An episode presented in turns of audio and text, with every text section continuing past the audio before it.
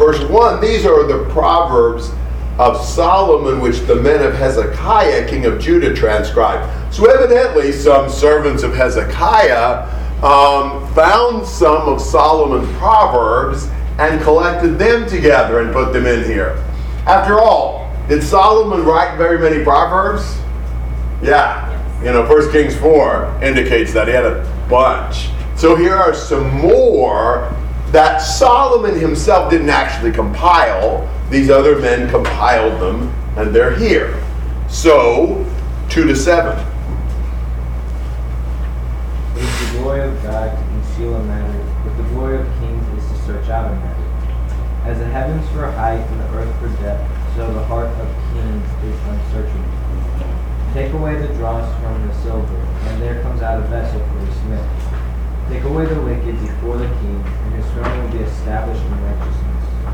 Do not claim honor in the presence of the king, and do not stand in the place of a great men. For it is better that it be said to you, Come up here, than for you to be placed lower in the presence of the prince whom your eyes have seen. Theme of this section is Kings. Yeah, Proverbs relating to kings. In verse 2, it's the glory of God to conceal a matter, but the glory of kings is to search out a matter. You know, God is independent and supreme, and He does not reveal everything to us.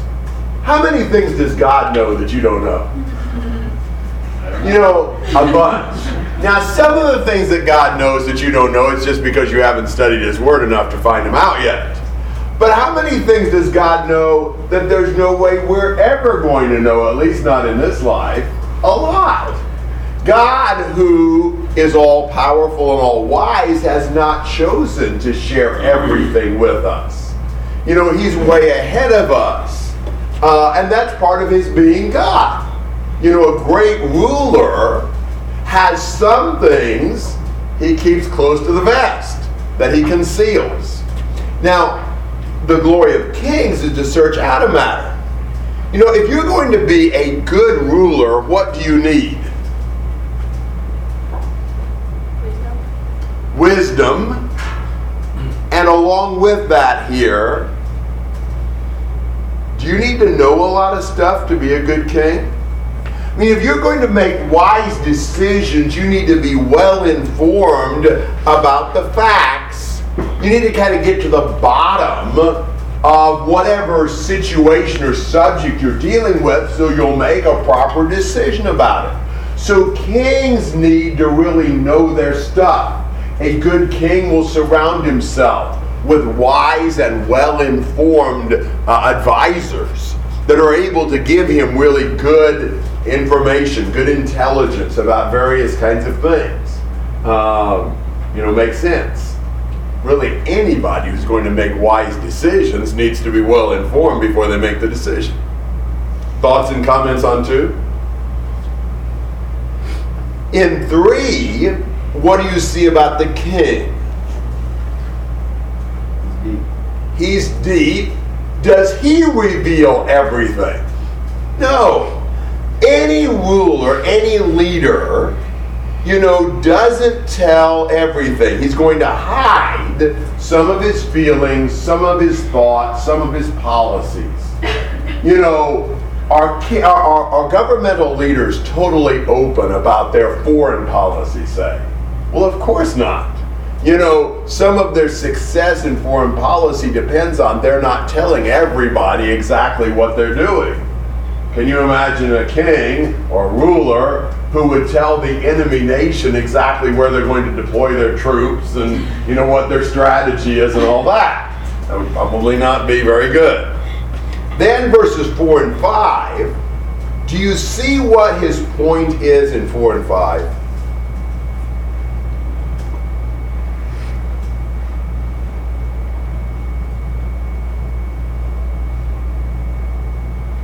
What does the king need to do? Get rid of the wicked people. Yes. And I think particularly take away the wicked before the king. That is, a king must dispense with wicked advisors. You don't need bad counsel when you're the king. Your throne is established when you're not listening to the wrong people. Can you think of some kings in the Bible who had bad advisors? Ahasuerus. Who? Ahasuerus. Yes, Ahasuerus. Good point. What kind of advisors did he have? Haman. Yeah, that's true. Yeah, good point. Haman, and even before that, kind of the ones who told him what he wanted to hear. Uh, but yeah, Haman was very uh, had a uh, you know ulterior motive. Who else in the Bible? Kings had bad advisors. Ahab at the end of First Kings. Yes, the court prophets who told him what he wanted to hear. You know, go up and succeed, and uh, succeed meant getting shot with an arrow and dying. Uh, that was not very, not very good. Very good. Those neither of those two uh, were ones I thought about. Rehoboam, he listened to bad advisors. I think of another king who started out having good advisors and ended up listening to bad ones. Who's that? Yeah, but Solomon, I think, was more himself. Although if his wife, if wives advised him, maybe that was his downfall. Ahab. Ahab, Josiah. not Josiah. Joash. Joash. Yeah, Joash started out. Who was his good advisor in the beginning? His uncle Jehoiada. And, but then, when Jehoiada died, he listened to wrong advisors. I mean, think about for us, even in our lives and spiritually, how much difference does it make who we listen to and who we allow to influence us? You know, make sure you listen to wise, spiritually minded friends and advisors who tell you what's best for you. Makes a lot of difference. Really, these are wise principles for kings. Thoughts and comments through five? Certainly Solomon followed this uh, instructions here. One of the first couple of chapters in uh, First Kings learn about Solomon getting rid of all the bad people around him. Good point. Yes, that's right. Especially in chapter two. That's exactly right. And David encouraged him to do that because he needed the right kind of men giving him advice. Good point. In six and seven, what's he saying we should not do? Result ourselves. Yes. Do not exalt yourself before the king. Don't try to jockey for power and glory. Uh, instead of you're trying to make yourself have a high position, what's better? Yes, it's much better that somebody else recognizes your character and worthiness and they promote you. What does this passage remind you of? Jesus. Jesus. Remember what he talked about? Wedding. A wedding. And people were doing what? Going into the best seat. Yeah, going to the best seats. And what ended up happening to some of those people? Had to go to the back rows. Yeah, somebody had to say, listen, there's somebody more important that's come. I'm sorry, but you're going to have to take, you know, a lower seat. And, and since everybody's been trying to get the highest ones possible, the only seat left was the one way at the back where everybody was going to see how, you know, humiliated you were. Where did Jesus say that? Anybody remember? Mm-hmm. Yeah, very good. It's in Luke. Anybody know the chapter? No, 14, but that's close, yeah. Uh, so that's cool. Um, and, and I think we're like that. I mean, you know, think about, you know, in spiritual realms, though this is very applicable in everyday life as well. But have you ever seen anybody in spiritual realms kind of try to promote themselves? I mean, I've known a few cases, this is really bad, but a few cases where people have like sort of campaigned to become elders. You know, I, I didn't know this personally, but I knew quite well the person who was telling me this. That, that a church was about ready to select elders, and all of a sudden, one of the men started visiting people a lot, visiting the hospital a lot, staying after church and talking to everybody and things like that. Kind of like a politician would, you know, who's trying to be friends with everybody and get everybody to like him. You know, that's terrible. But I wonder even if for us sometimes, um, are there certain things that get status Now, many of you probably would feel the opposite, but sometimes people are like, you know, pick me, pick me kind of thing. Like, you know, somebody needs to maybe be chosen to teach a class or preach a sermon. If you're the kind of person who likes to do that, then wait for somebody to ask you. Now, if you're the kind of person who really don't enjoy it, but you know it needs to be done, it may be helpful for you to volunteer. But if you kind of like the glory, you kind of like the attention, wait to be asked.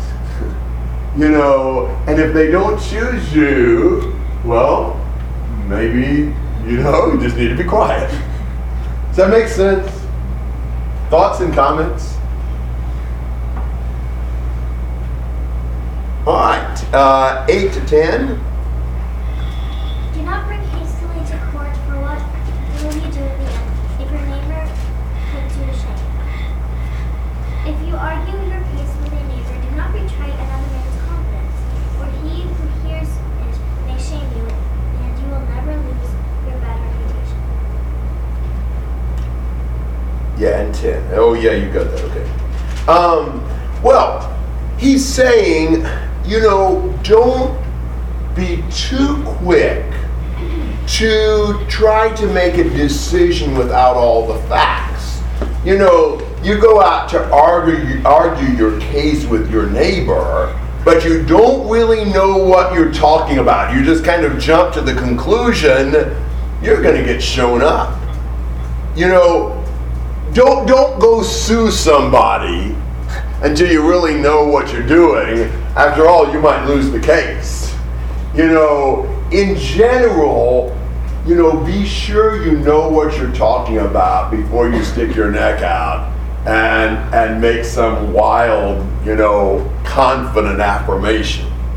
Uh, because it's going to be re- going to look really dumb when you start arguing and you don't know what you're talking about. You ever done that? You ever said anything really forceful and really tried to argue and defend it? And it just became totally obvious you had no idea what you were talking about.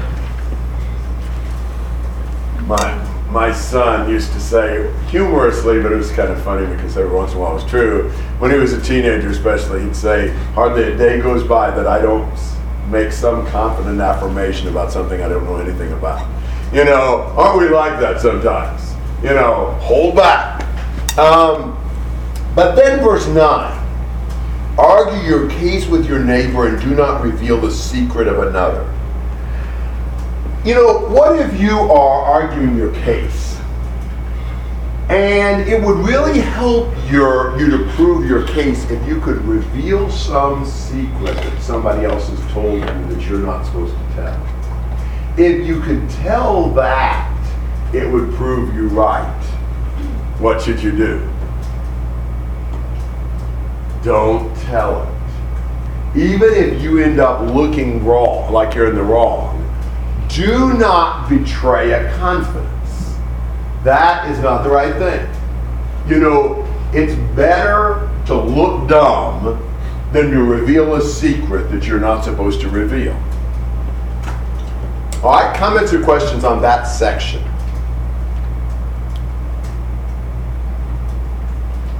Eleven to fifteen. A word fitly spoken is like apples of gold, and settings of silver. Like an earring of gold and an ornament of fine gold It's a wise rebuker to an, an obedient ear. Like the cold of snow in time of harvest is a faithful messenger to those who send him, for he refreshes the soul of his masters. Whoever falsely boasts of giving is like clouds and wind without rain. By long forbearance a ruler is persuaded, and a gentle tongue breaks a bone. Okay. Don't you love 11 and 12? What's it talking about? Words. What kind of words? Yes. The right word at the right time. There's nothing better. They're beautiful. You know, you take a combination in verse 12 of a wise teacher and a willing student. That is perfect. Proverbs says so much about words that should not be spoken. says so much about damage that can be done by inappropriate words that is really encouraging to know that the right word at the right time is just it's beautiful. It's not that we should never speak, it's that we should speak properly. You have heard some people who sometimes said something to you that really helped at the right moment. So the value of good words, 11 and 12. And then a faithful messenger in verse 13, a common theme in Proverbs, not so relevant for us. In fact, 13 is kind of funny because it's out of our era in two ways. Like the cold of snow in the time of harvest is a faithful messenger to those who send him, for he refreshes the soul of his master. You know, we are not so concerned about the cold of snow in the time of harvest since we get air conditioning. You know, doesn't mean quite as much to us. And faithful messengers are a little less relevant since we have, you know, texting and internet and telephones and things like that. Back when they didn't even have the post office, you had to send messengers by someone. You wanted that someone to be faithful. Though I must say, we still need to be faithful messengers in transmitting the Word of God to others. You might think about the value of that. But you can really imagine back in that era what a blessing it was when you found somebody who could take your message you got it right. And then in 14, what's this guy doing?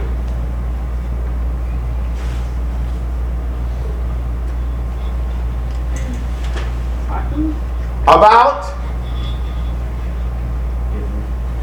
Yes, he's telling you the great thing or things he's going to give you. But he doesn't give it. He just tells you he's going to. You ever know anybody like that?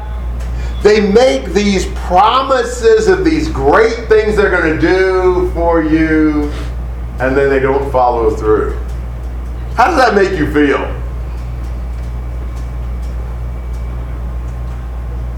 At first, you really appreciate them, and then you're totally let down by what you gave your appreciation to them, and then they didn't follow through.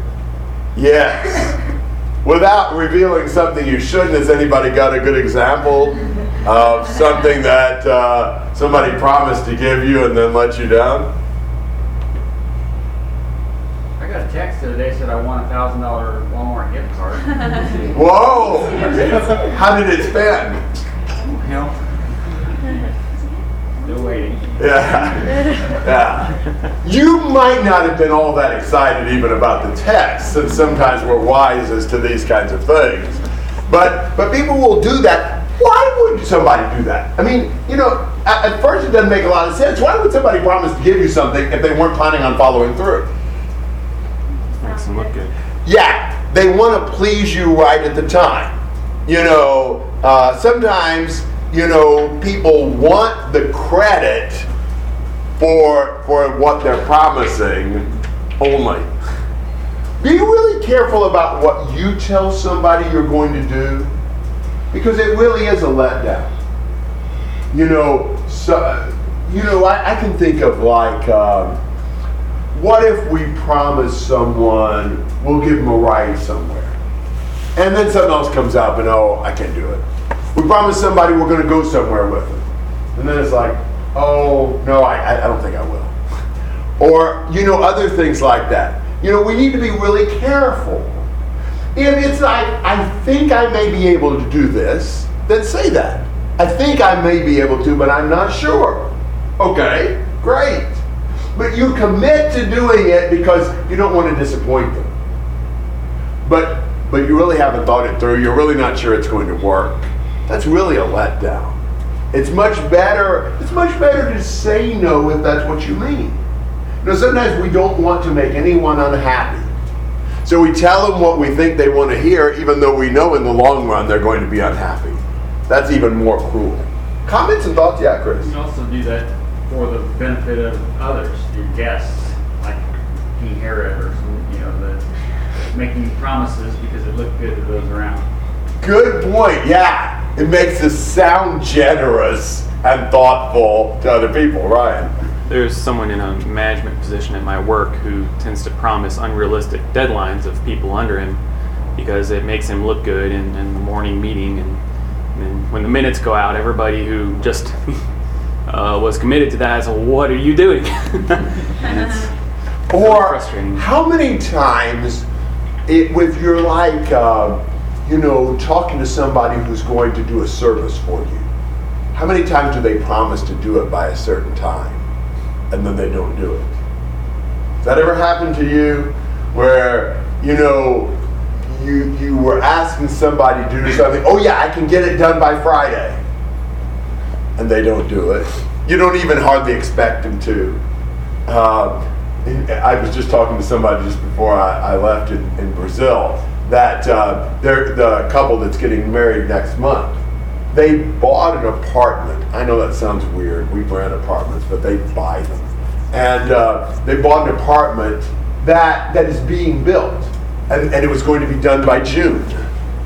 Now it's October, and nobody expects it to be done by October. They're already paying on it but it's not being accomplished. And how many times do we get promises like that, or make promises like that? Or the boss says, Yeah, I'll give you a raise in, in 30 days.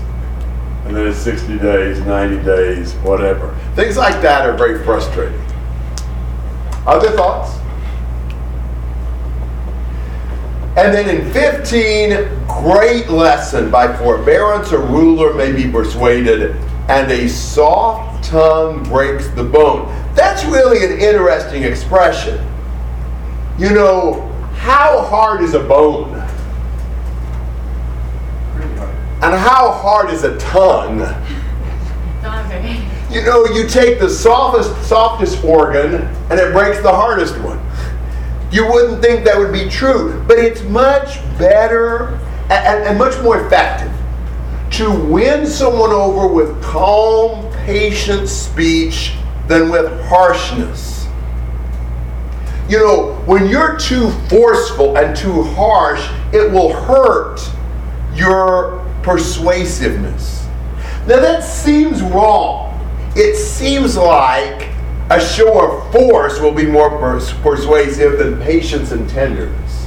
But the truth is, we'll get a lot more accomplished with a soft answer.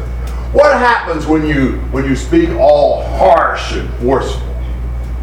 What does the other person do? They get defensive. They get defensive. But if you're really calm and really patient, people will think they, it's easier to persuade them. Have you noticed that? With your parents. It may depend. There are parents who aren't like this. But with your parents, if you really want something, does it work better if you just are really aggressive and really yell and scream and holler? Or is it better if you're really calm and really not aggressive? Usually it works better if you're calm, doesn't it? Because what do they tend to do if you're really yelling? They tend to give in? Yeah, raw. Well, this kind of remind me of the, the when we were little. It's an old saying that uh, no cho shiriba is le- the saying that in Burmese is that uh, a, sweet a sweet tongue is a weapon. Yeah. So that they that, that, that we, we were taught that they, you know the, uh, little that you go, you always uh, you always uh, speak soft, then you'll get what what you wanted, and, and now then you can uh, easily like saying that that literally saying that it break bones. Yeah. Yeah, exactly. That is a, that's you could use that as a weapon. Yes. Yeah, it's a more effective weapon. Mm-hmm. You know, is it really something to learn and think about because it will help persuade people when you're not too forceful. It's really good. Other thoughts? Okay, 16 to 20.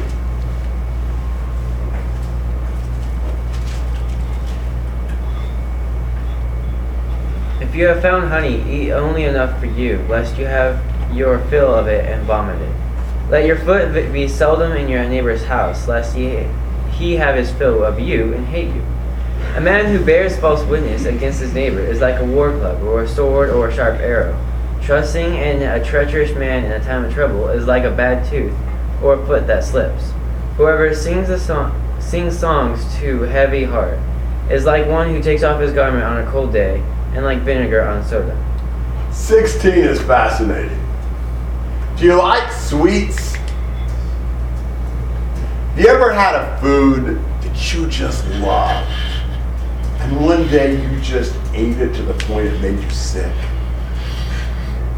How did it make you feel after that about that food?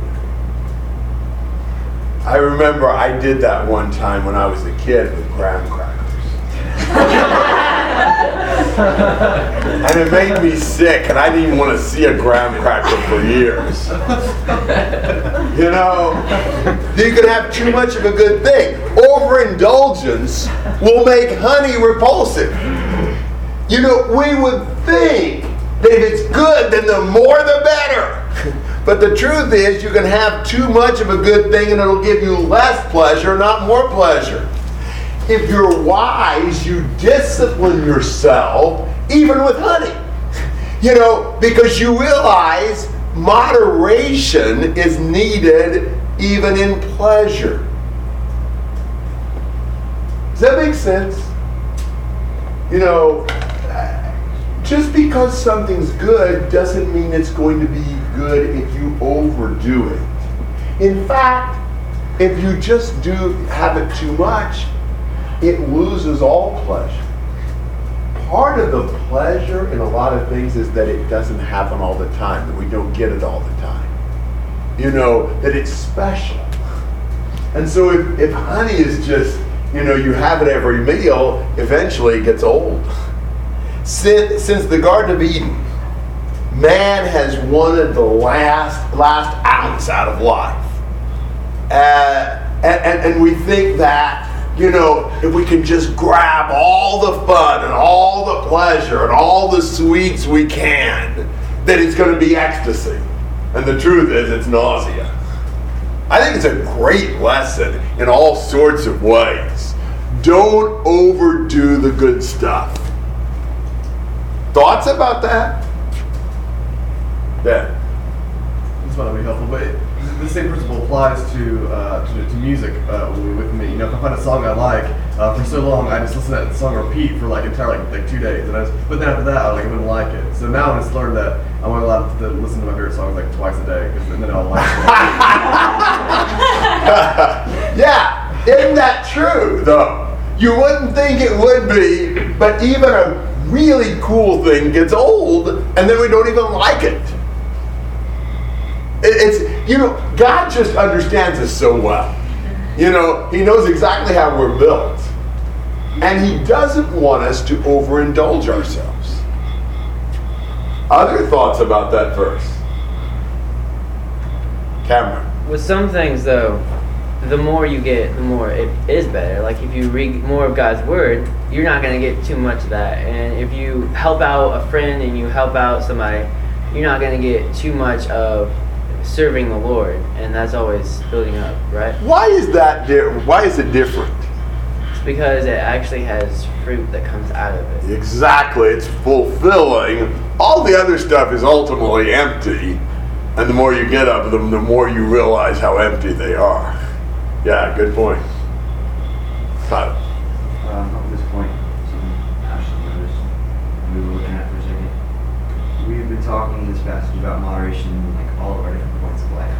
Everything from rulers, then to your interaction with people, and then in your speech, and now in your pleasures, and we're going to see in your interaction with your neighbors. It's like all these points of life where you need to be discretion.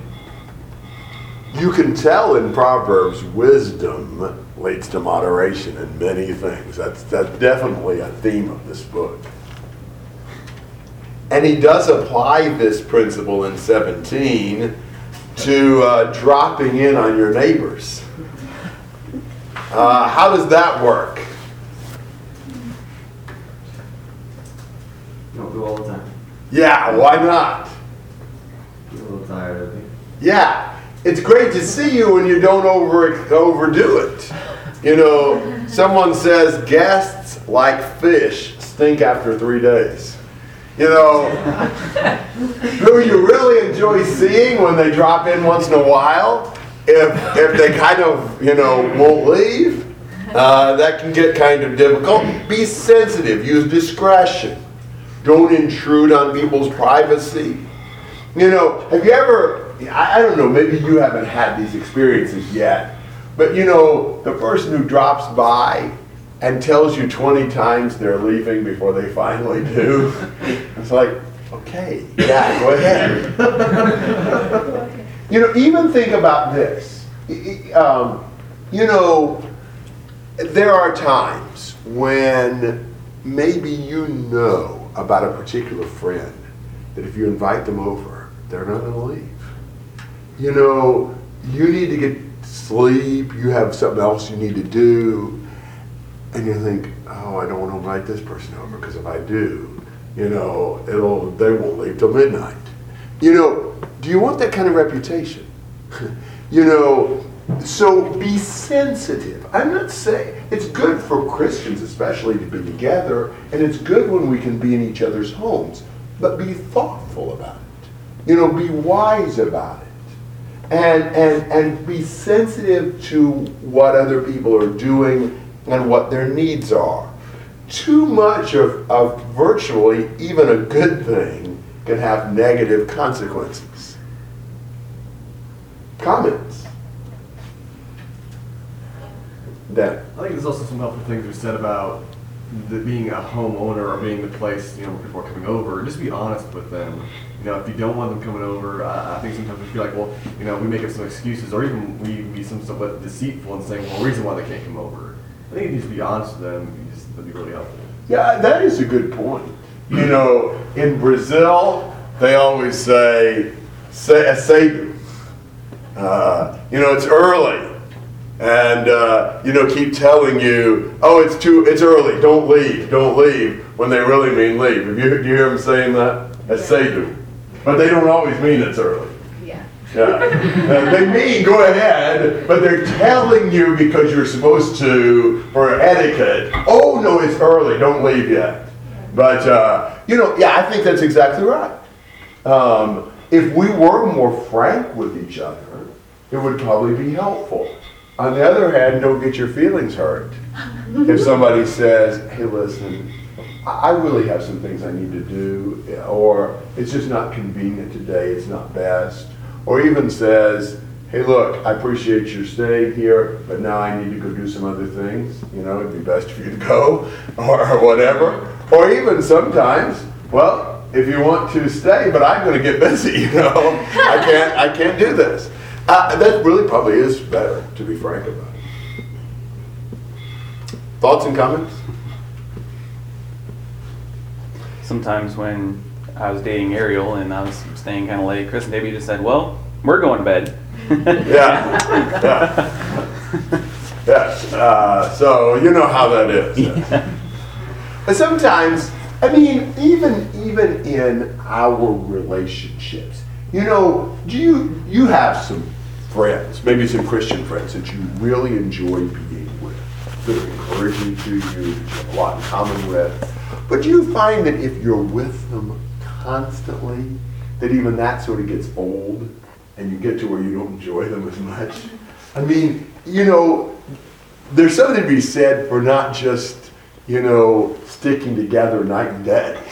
You know, give each other some space. I noticed in college, now I don't know if this is quite as true with girls as with guys, but I noticed in college that, you know, you could have a friend that you really enjoyed and you really liked, but then if you became roommates, then it was like too much and it wasn't as good.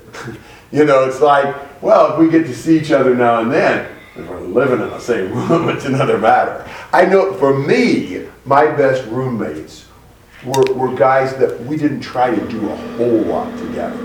We kind of lived very separate lives. That worked out better. Other thoughts?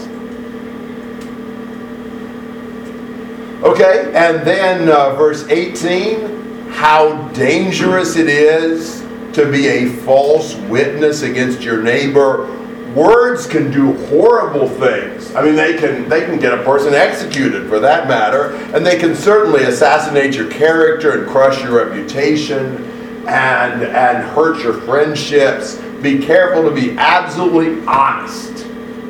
Uh, and do not ever say something false about someone.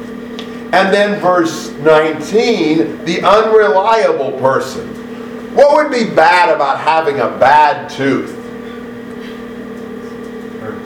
Yeah, and just the moment you bite into something good, oh, you know, that's really annoying. Or, or kind of a lame foot. You know, it's going to give way on you just when you need it to be solid and strong. Well, that's, that's a friend who lets you down. Just when you get in trouble and you need him, he's not there for you. So that's, that's a good lesson. And uh, then verse 20 this is weird. Like one who takes off a garment on a cold day, or like vinegar on soda, is he who sings songs to a troubled heart. What's the deal there?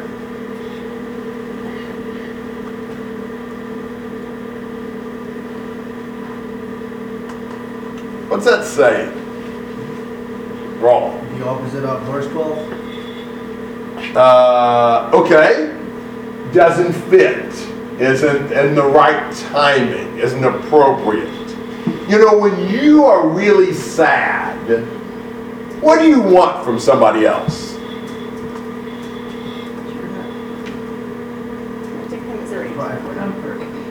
Take them seriously and comfort, probably. Do you, if, if, if, if you know some loved one just died, do you want somebody coming in and saying, "Oh, let, us go have some fun. Let's go do this"? You know, oh, did you hear what happened to me the other day? It's like, well, wait a minute. You need, you want to know they understand what you're going through. You may want them at some point to do something, you know, more uh, to distract you, to get your mind off. But but this person who comes in when you're really down, you know, singing this cheery song, let's be happy. It's like they don't understand what you're going through. They don't seem to, to empathize with you. Kind of an irresponsible attempt to cheer someone up. Uh, so do what is appropriate in the circumstances. Be sensitive to people's needs and feelings. And uh, don't appear to minimize what they're going through. I think that's the point. You don't want to feel like the person just doesn't understand and doesn't hardly care. Thoughts and comments on those? 21 to 26.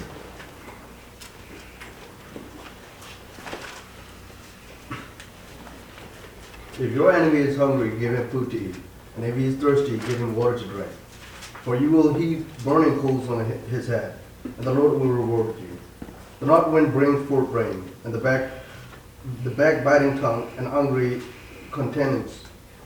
It is better to live in a corner of the roof than in a house shared with a contentious woman. Like cold water to a weary soul, so is good news from a distant land. Like a tranquil spring and a polluted well is a righteous man who gives way before the wicked. Okay. In 21 and 22, what should you do with your enemy? Give him food and water. Yeah. Be nice to him. And what will that do to him?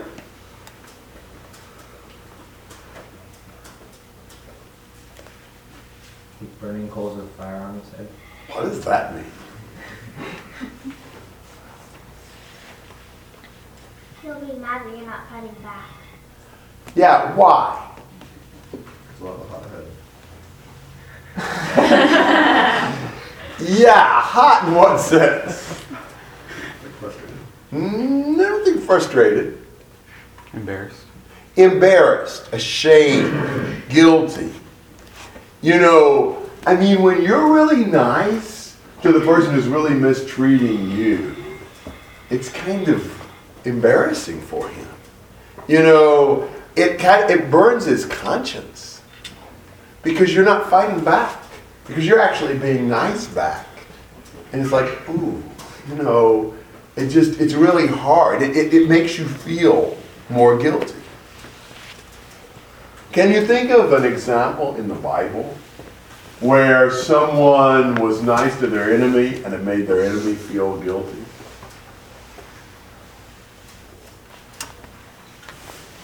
David and Saul, when Saul was trying to kill David, and David was nice to him. And what did Saul do? Saul's like, I'm in the fault here. Please forgive me. Can you believe Saul said those things?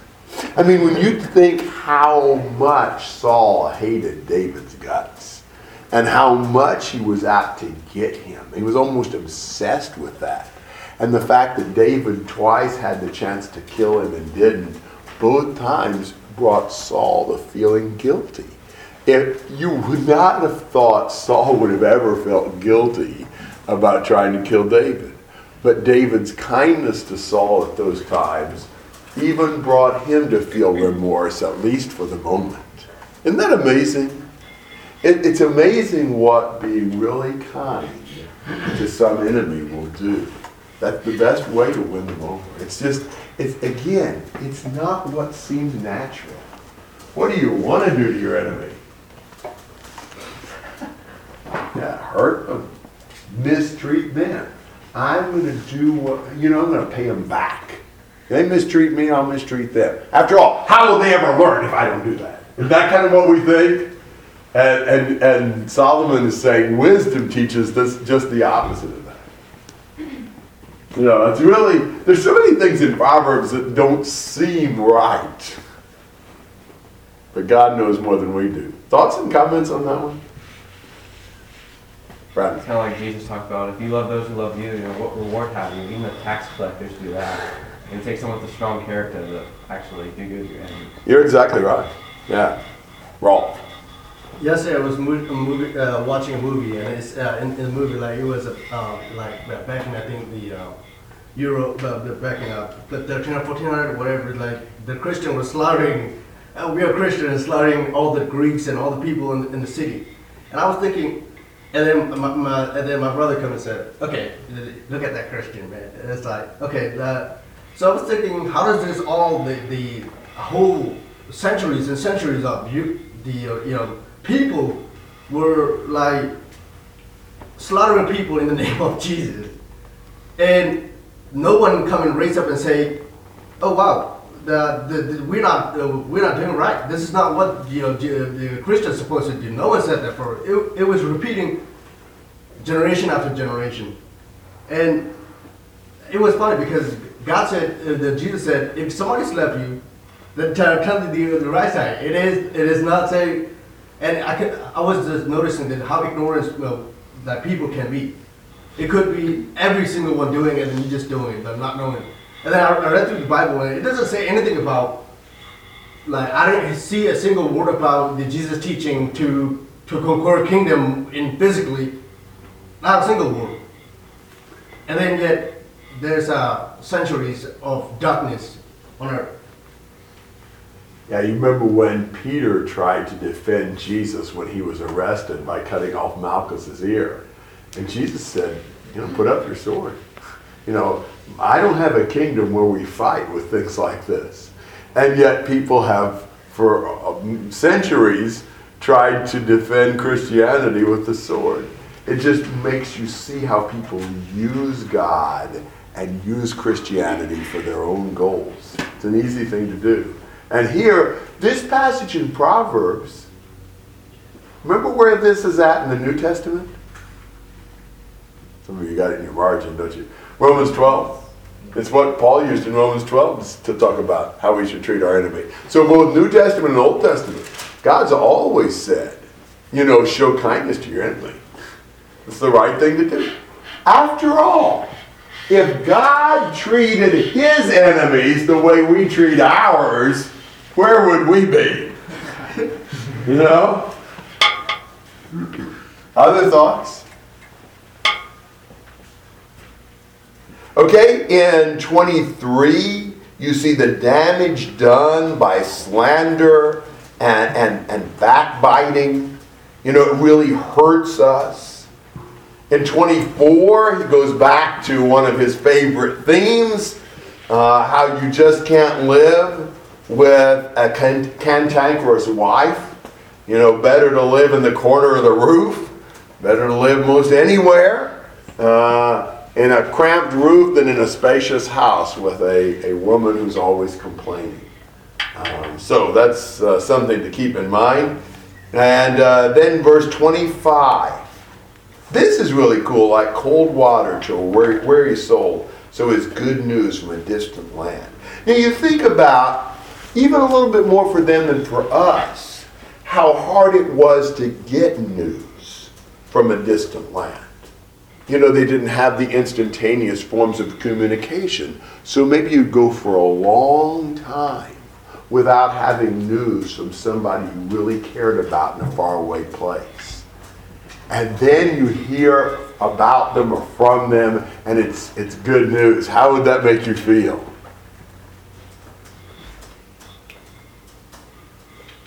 Do you remember some times when Paul got good news? What are some passages where he got good news about others? First, uh, Thessalonians. Three. Yeah. Oh man, he said, now we live. You know, it's like his life was in suspense, waiting on Timothy to come back with news of how the uh, Thessalonians were doing. It was such a relief to him. You just see he was overjoyed. Remember another time when Paul was really overjoyed on getting some news that was good? Philippians? Philippians, what news? Well, I was thinking maybe more about the Philippians hearing about Epaphroditus. Okay, yes. And and their concern for him, yes. Think of another time when Paul got really good news. Second Corinthians. Second Corinthians, like seven particularly. He mentions in some other passages in Corinthians when when he met Titus. And Titus had good news about how the Corinthians were doing. And he was so worried about them. You know, there are times, uh, we've got good communication with Brazil, but there are places and people that I only see occasionally that I don't hear news from. And sometimes, like every once in a while, with churches I'm close to, like I have some communication from somebody, with somebody from that church.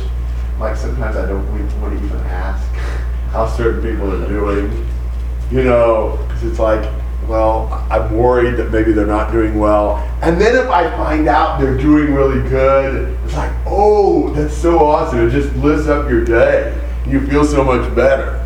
And so you, I think this is a really true principle in lots of ways. Comments and thoughts on that? And then 26.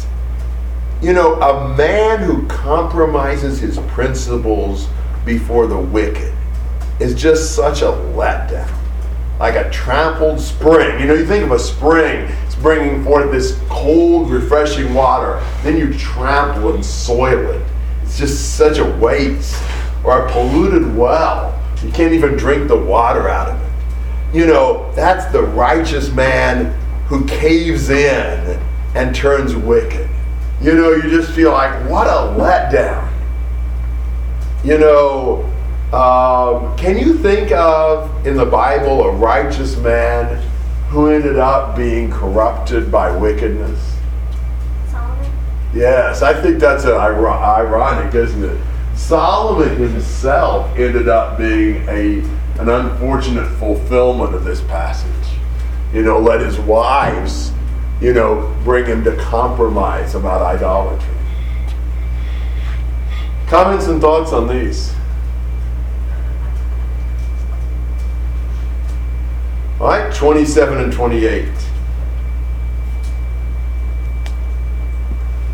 is not good to eat much honey, nor is it glory to search out one's own glory.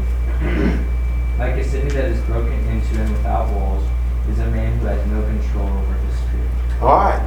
So don't eat too much honey. Don't try to exalt yourself.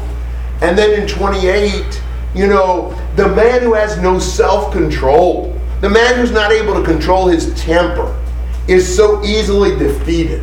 You know, it's like a city that doesn't have any walls, it's just going to be overrun. A man who has no self control is going to end up being defeated. You know, the ability to control our emotions and to act on wisdom is so important even in our own self defense. Comments and thoughts? Might have really had something about honey while he was writing this chapter. you wonder if he'd just been eating something sweet, don't you? Yeah. There are several proverbs that talk about honey. Other thoughts? All right, let's take a break for a few minutes and then we'll work on chapter